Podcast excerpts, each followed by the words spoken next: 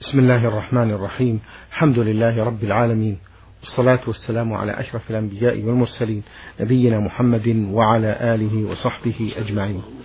أيها الإخوة المستمعون الكرام السلام عليكم ورحمة الله وبركاته وحياكم الله إلى هذا اللقاء والذي يسجل مع سماحة الشيخ عبد العزيز بن عبد الله بن باز المفتي العام للمملكة العربية السعودية ورئيس هيئة كبار العلماء. مع مطلع هذا اللقاء نرحب بسماحة الشيخ فأهلا ومرحبا سماحة الشيخ. حياكم الله. سماحة الشيخ هذا اللقاء خصصناه عن رؤية هلال رمضان وبداية نسأل ونقول بما يثبت دخول الشهر رمضان وكيف يعرف الهلال؟ بسم الله الرحمن الرحيم. الحمد لله وصلى الله وسلم على رسول الله وعلى آله وأصحابه من اهتدى بهداه. يثبت هلال رمضان من رؤية عند جميع أهل العلم. يقول النبي صلى الله عليه وسلم صوموا لرؤيته وأفطروا لرؤيته. فإن غم عليكم فأكملوا العدة. يعني ثلاثين. واللفظ الآخر صوموا لرؤيته وافطروا لرؤيته فإن غم عليكم فصوموا ثلاثين. واللفظ الآخر فأكملوا عدة الشعبان ثلاثين يوما. فالمقصود أنه يصام بالرؤية ويصام بالرؤية. فإن لم يرى وجب إكمال شعبان ثلاثين ثم يصومون. ويجب إكمال رمضان ثلاثين ثم يفطرون إذا لم يحصل الرؤية أما إذا جاءت الرؤية فالحمد لله. الواجب أن يصوم المسلمون بالرؤية. رؤية رمضان ليلة الثلاثين من شعبان يصير شعبان ناقص ويصومون. وهكذا لو رأوا الهلال الليلة الثالثة من رمضان أفطروا وعشرين أما إذا لم يروا لا كملوا. كملوا شعبان ثلاثين وكملوا رمضان ثلاثين عملا بالأحاديث صوموا لرؤيته وأفطروا لرؤيته فإن غم عليكم فأكملوا العدة يعم شعبان ويعم رمضان. فاللفظ الآخر فإن غم عليكم فأكملوا عدة شعبان ثلاثين يوما. فاللفظ الآخر فإن غم عليكم فصوموا ثلاثين. والهلال يثبت بشاهد واحد دخوله شاهد العدل عند جمهور أهل العلم واحد. لما ثبت عن النبي صلى الله عليه وسلم ترى أن ابن عمر ترى قال ترى الناس الهلال فرأيت فغفرت النبي إني رأيته فصام وأمر الناس بالصيام. ولما ثبت عن صلى الله عليه وسلم أن أعرابيا شهد عنده بانه راى الهلال فقال له صلى الله عليه وسلم أتشهد أن لا إله إلا الله وأني رسول الله. قال نعم. فأمر بالصيام. فالصوم الصيام إذا رآه عدل في الدخول وجب الصيام به. أما الخروج فلا بد من شاهدين عدلين. لأنه ثبت أنه قال فإن شهد شاهدان فصوموا وأفطروا. وثبت عنه في حديث حارث بن حاطب أن النبي صلى الله عليه وسلم قال إذا قال أمر الرسول أن ننسك بشهادة عدلين. يعني أن أن نصوم لها وننسك لها. فالمقصود أن شهادة العدلين لا بد منها في الخروج وفي جميع الشهور. لا بد من عدلين. أما رمضان في الدخول يكفى فيه بشهادة واحد على الصحيح. شاهد واحد. رجل ثقة. واحد. إذا شهد بأنه دخل رمضان في ليلة الثلاثين من شعبان وجب الصيام بشهادته. واختلف العلماء في المرأة هل تقبل أم لا؟ على قولين منهم من قبلها ومنهم من لم يقبلها والأحوط عدم قبولها في هذا الباب لأن هذا هذا المقام من مقام الرجال ومما يختص به الرجال ويشاهده الرجال ولأنهم أعنى بهذا الأمر وأعرفوا له فالأحوط أن لا يصام إلا بشهادة عدل فقط رجل فأكثر. أحسن الله إليكم. ما معنى قوله تعالى يسألونك عن الأهلة؟ قل هي مواقيت. يسألون عن الحكمة فيها. يسألون الناس عن الحكمة لماذا شرعها؟ وجدت الأهلة خبرهم. جل وعلا أنها مواقيت للناس بالحج مواقيت يعني فيها الناس السنين والأعوام والحج. هذه من الحكمة في خلق خلقها. إذا هل الهلال؟ عرف الناس دخل الشهر وخرج الشهر. فإذا كمل اثني عشر مضت السنة وهكذا. ويعرفوا الحج. مواقيت ديونهم مواقيت عيد نسائهم. إلا فيها حكم جل وعلا. نعم. سماحة الشيخ إذا شك الرائي هل رأى الهلال أم لم يره هل يخبر بذلك؟ لا ما في فائدة شك ما في فائدة. المهم وجود اليقين والقطع أنه رآه نعم. الثلاثين نعم. نعم. ما الحكم سماحة الشيخ إذا رأى الهلال شخص واحد هل يثبت دخول الشهر برؤيته أم لا بد من شاهدين؟ تقدم أنه نعم. يثبت دخول الشهر بشاهد واحد ثقة أما الخروج فلا بد من شاهدين وهكذا بقية الشهور لا بد من شاهدين. عند جميع أهل العلم. في خلاف شاذ في خروج رمضان أن يكفي شاهد واحد ولكن نقول شاذ الذي عليه الأئمة الأربعة والجمهور أنه لا بد من شاهدين في خروج الشهر. نعم. سماحة الشيخ حفظكم الله قلتم عن رؤية المرأة للهلال هل هي رؤية معتبرة؟ الأرجح عدم الاعتبار. الأرجح لا يقبل فيها شهادة عدد بها ذكر أو شاهدان نعم. طيب. ما صحة آه، رؤية الهلال عبر المراصد الفلكية؟ هل يعمل بها سماحة الشيخ؟ نعم إذا رآها بعين من طريق المرصد أو من طريق الجبل أو بأي أو من طريق المنارة إذا ثبت أنه رآها بعينه يعمل يعمل سواء من طريق المراصد أو من طريق المنارة أو من طريق السطوح أو من أي طريق. لكن لا بد أن يشهد وهو ثقة أنه رآه بعينه. نعم. حفظكم الله سماحة الشيخ وبارك فيكم. يحصل كل عام بلبلة حول شهر رمضان المبارك دخولا وخروجا. فتختلف آه، بلاد المسلمين ما بين متقدم ومتأخر. ما الحل لهذه المشكلة؟ الأمر واسع يعني لكل أهل برؤيته هذا أمر واسع. مثل ما قال ابن عباس رضي الله لما قدم عليه كريم من الشام في المدينة سأله ابن عباس بما صام معاوية وأهل الشام قال صاموا بالجمعة. رآه رآه, رآه الناس بالجمعة وصام معاوية وصام الناس. قال ابن عباس نحن رأيناه يوم السبت. فلا نزل نصوم حتى نكمل العدة أو نراه. فرأى أن الشام بعيد وأن لا تلزم المدينة رؤية الشام. وجماعة من أهل العلم قالوا بذلك. جمع من العلم رحمة الله يقولون لأهل كل بلد رؤيته. فإذا رأى أهل المملكة العربية السعودية إن صام برؤيتهم أهل الشام ومصر فحسن وإن لم يصوموا وتراءوا هم وصاموا برؤيتهم فلا بأس. وصدر قرار من هيئة كبار العلماء بذلك أنه لكل أهل بيت رؤيتهم لا حرج. نعم. أحسن الله إليكم وبارك فيكم سماحة الشيخ. من المخاطب في قوله صلى الله عليه وسلم صوموا لرؤيته وأفطروا لرؤيته؟ الأمة كلها. مخاطب الأمة جميع الأمة أمة المسلمين. نعم. الدعاء الذي يقال عند رؤية الهلال اللهم أهله علينا باليمن والإيمان والسلامة والإسلام هل هو ثابت؟ في سند ضعف إذا قال الإنسان لا حرج إن شاء الله. في سند بعض المقال هلال خير ورشد اللهم أهلنا علينا بالأمن والإيمان والسلامة والإسلام. فلا بأس بهذا. نعم. فيه بعض الضعف. لكن لا حرج إن شاء الله. نعم. حفظكم الله سماحة الشيخ بعض الأئمة يشرع في صلاة التراويح قبل إعلان رؤية الهلال. ما حكم هذا العمل يا شيخ؟ لا لا ينبغي هذا. التراويح تفعل في رمضان. فلا يصلي به التراويح حتى يعلن أنه رؤيا الهلال الحكومة تعلن ذلك في الإذاعة والمجامع لا بد يتعنى حتى يثبت أنها رؤيا الهلال لا يصلي التراويح للاختلاف من شعبان إلا إذا ثبت. أعلن ثبوته نعم. يبقى مسألة الحسابين في رؤية الهلال سماحة الشيخ. الحسابون لا يعمل بقولهم. يقول صلى الله عليه الصلاة والسلام إن أمة أمية. لا نكتب ولا نحسب ولا نحسب الشهر هكذا وهكذا وهكذا. وأشار بأصابع العشرة ثلاث مرات يعني ثلاثين والشهر هكذا وهكذا وهكذا وخمس إبهامك ثلاثة يعني تسعة وعشرين. فلا تصوموا حتى تروا الهلال ولا حتى تروا الهلال. فإن أغمي عليكم فأكملوا عدة ثلاثين. أما الحسابون فلا يلتفت إليهم ولا يعول على حسابهم ولا ينبغي لهم أن ينشروا حسابهم. ينبغي منعهم من نشر حساباتهم. لأنهم شوشوا على الناس. لا في مسألة رؤية الهلال ولا في مسألة الكشوفات. في إعلانهم تشويش على الناس. نعم. أحسن الله إليكم سماحة الشيخ. إذا كان في الجو سحاب أو غبار هل يتوجب القول بصيام يوم الشك احتياطا لاحتمال أن الشهر قد دخل؟ لا يصام حتى يرى الهلال ولو كان السماء مغيمة هذا هو الصواب. لأن الرسول قال صوموا برؤيته وأفطروا برؤيته فإن غم عليه صرح النبي. فإن غم عليكم فأكملوا عدة الشهر ثلاثين ما قال صوموا إلى الغيم؟ قال أكملوا عدة وما يروى عن ابن عمر أنه كان يصوم إلى غمي إلى غم الهلال يصوم يوم الثلاثين. هذا اجتهاد منه رضي الله عنه. والصواب خلافه الصواب أنه غلط وأن الواجب الإفطار. هذا هو الصواب. ابن عمر يجتهد في هذا المقام ولكن اجتهاده مخالف للسنة. فالله يعفو عنه. الصواب أن المسلمين عليهم أن يفطروا إذا لم يرى الهلال ولو كان غيما. يجب الإفطار ولا يجوز الصوم.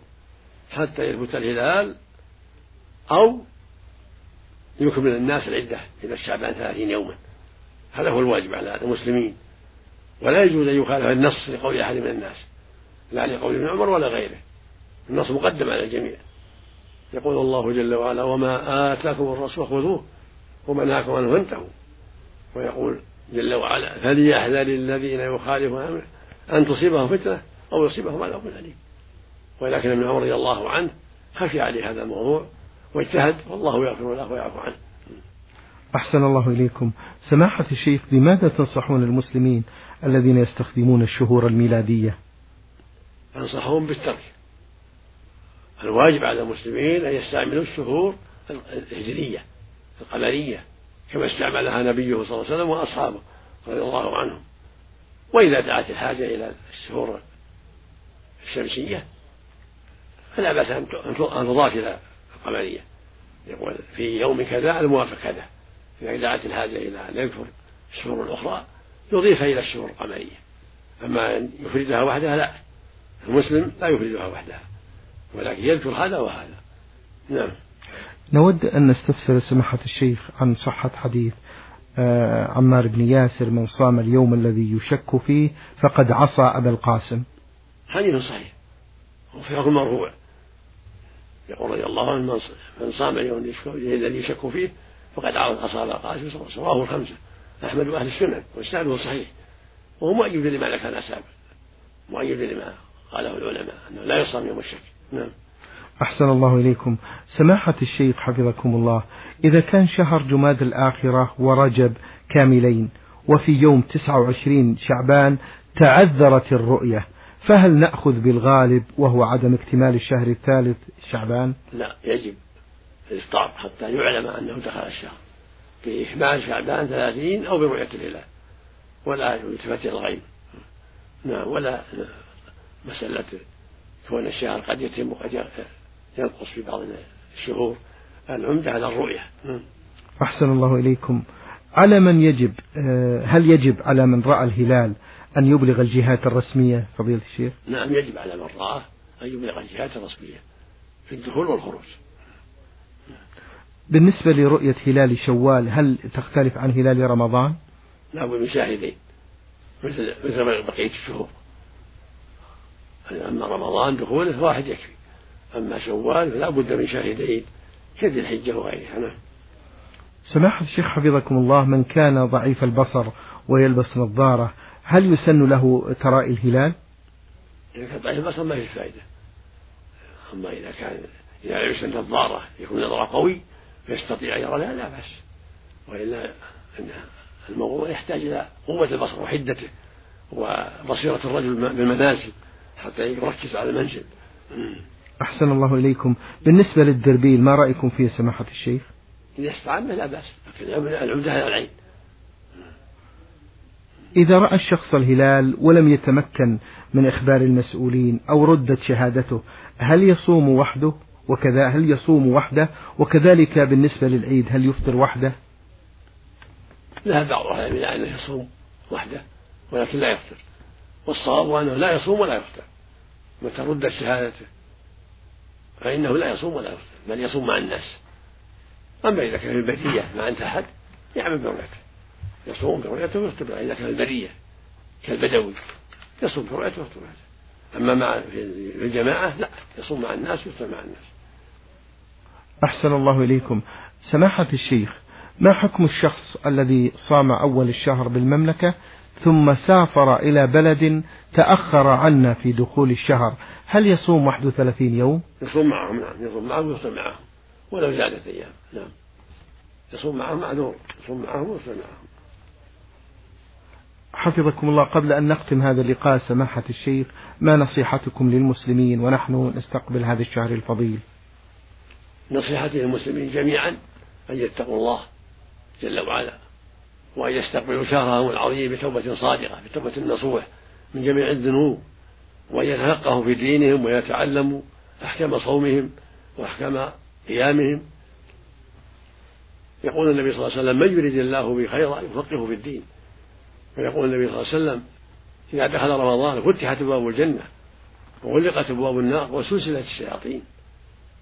ويقول صلى الله عليه وسلم إذا كان أول ليلة من رمضان فتحت أبواب الجنة وغلقت أبواب جهنم وصفدت الشياطين وينادي مناد ويا باغي الخير يقبل ويا باغي الشر يقصر ولله عتق من النار ولا كل ليلة. وكان يقول صلى الله عليه وسلم للصحابة أتاكم رمضان؟ شهر بركة. جاء يغشاكم الله فيه فينزل الرحمة ويحط الخطايا ويستجيب الدعاء. فأروا الله من أنفسكم خيرا. فإن الشقي من حرم برحمة الله. معنى أروا الله من خيرا يعني سارعوا الخيرات سارعوا للطاعات شهدوا عن السيئات. ويقول صلى الله عليه وسلم من قام من صام رمضان إيمانا واحتسابا غفر له ما تقدم من ذنبه. ومن قام رمضان إيمانا واحتسابا غفر له ما تقدم من ذنبه. ومن قام إيمانا واحتسابا غفر له ما تقدم من ذنبه. ويقول صلى الله عليه وسلم كل عمل ابن آدم له. يقول الله جل وعلا كل عمل ابن آدم له. الحسنة بعشر أمثالها؟ إلا الصيام فإنه لي وأنا أجزي ترك شهوته وطعامه وشربه من أجلي للصائم فرحتان. فرحة عند فطره وفرحة عند لقاء ربه. ولا خلوف من الصائم أطيب عند الله من ريح المسك. ويقول صلى الله عليه وسلم إذا كان يوم صوم أحدكم فلا يرفث ولا يسخب فإن سابه أحد أو قاتله فليقول إني امرؤ صحيح.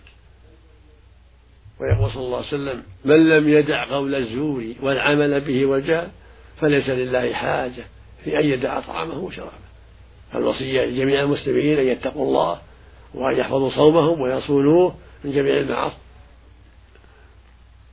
ويشرع لهم الاجتهاد في الخيرات والمسابقة إلى الطاعات.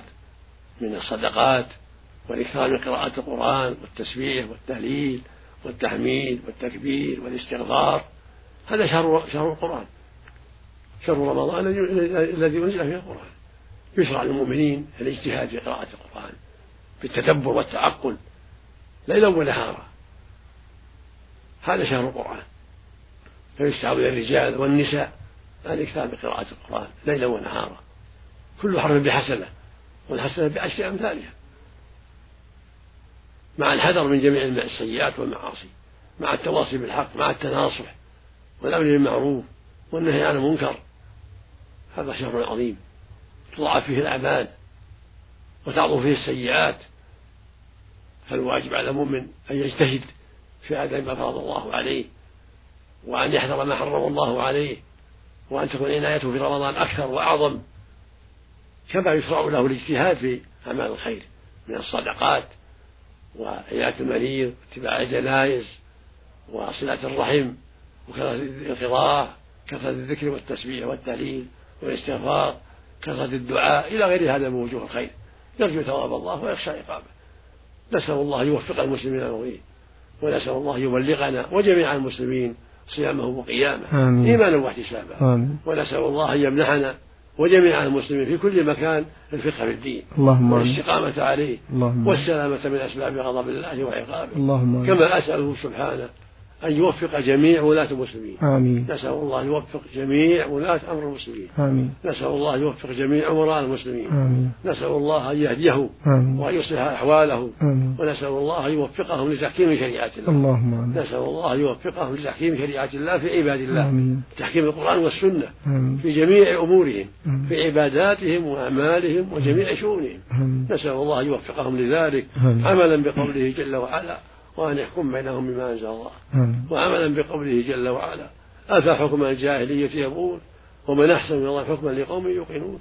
وعملا بقول الله سبحانه فلا وربك لا يؤمنون حتى يحكموك فيما شجر بينهم. ثم لا يجدوا فيهم حرجا مما قضيت ويسلموا تسليما. وعملا بقوله سبحانه يا أيها الذين آمنوا أطيعوا الله وأطيعوا الرسول وأولي الأمر منكم. فإن تنازعتم في شيء فردوه إلى الله والرسول إن كنتم تؤمنون بالله واليوم الآخر ذلك خير وأحسن تأويلا. وعملا بقول الله سبحانه أطيعوا الله وأطيعوا الرسول قل أطيعوا الله وأطيعوا الرسول. وقوله سبحانه وما آتاكم الرسول خذوه وما نهاكم عنه فانتهوا هذا هو الواجب على جميع المسلمين. وعلى أمرائهم يجب على أمراء المسلمين وعلى علمائهم وعلى عامتهم أن يتقوا الله وأن ينقادوا لشرع الله. وأن يحكموا شرع الله فيما فيما بينهم لأنه الشرع الذي به العافية والهداية والعصمة وبه رضا الله وبه الوصول إلى الحق الذي شرعه الله وبه الحذر من الظلم نسأل الله للجميع التوفيق والهداية وصلاح النية والعمل. وصلى الله وسلم على نبينا محمد وعلى آله وأصحابه. اللهم صل وسلم على نبينا وحبيبنا محمد. آه شكرا لكم سماحة الشيخ وبارك الله فيكم. وجزاكم الله عنا وعن المسلمين خير الجزاء. ونسأل الله عز وجل أن يحفظكم بحفظه وأن يكلأكم برعايته وأن يجزيكم عنا وعن المسلمين خير, المج... خير الجزاء. أيها الإخوة والأخوات كان معنا في هذا اللقاء الخاص عن رؤية هلال رمضان سماحة الشيخ عبد العزيز بن عبد الله بن باز المفتي العام للمملكة العربية السعودية ورئيس هيئة كبار العلماء. شكر الله لسماحة الشيخ وشكرا لحضراتكم وإلى الملتقى إن شاء الله. والسلام عليكم ورحمة الله وبركاته.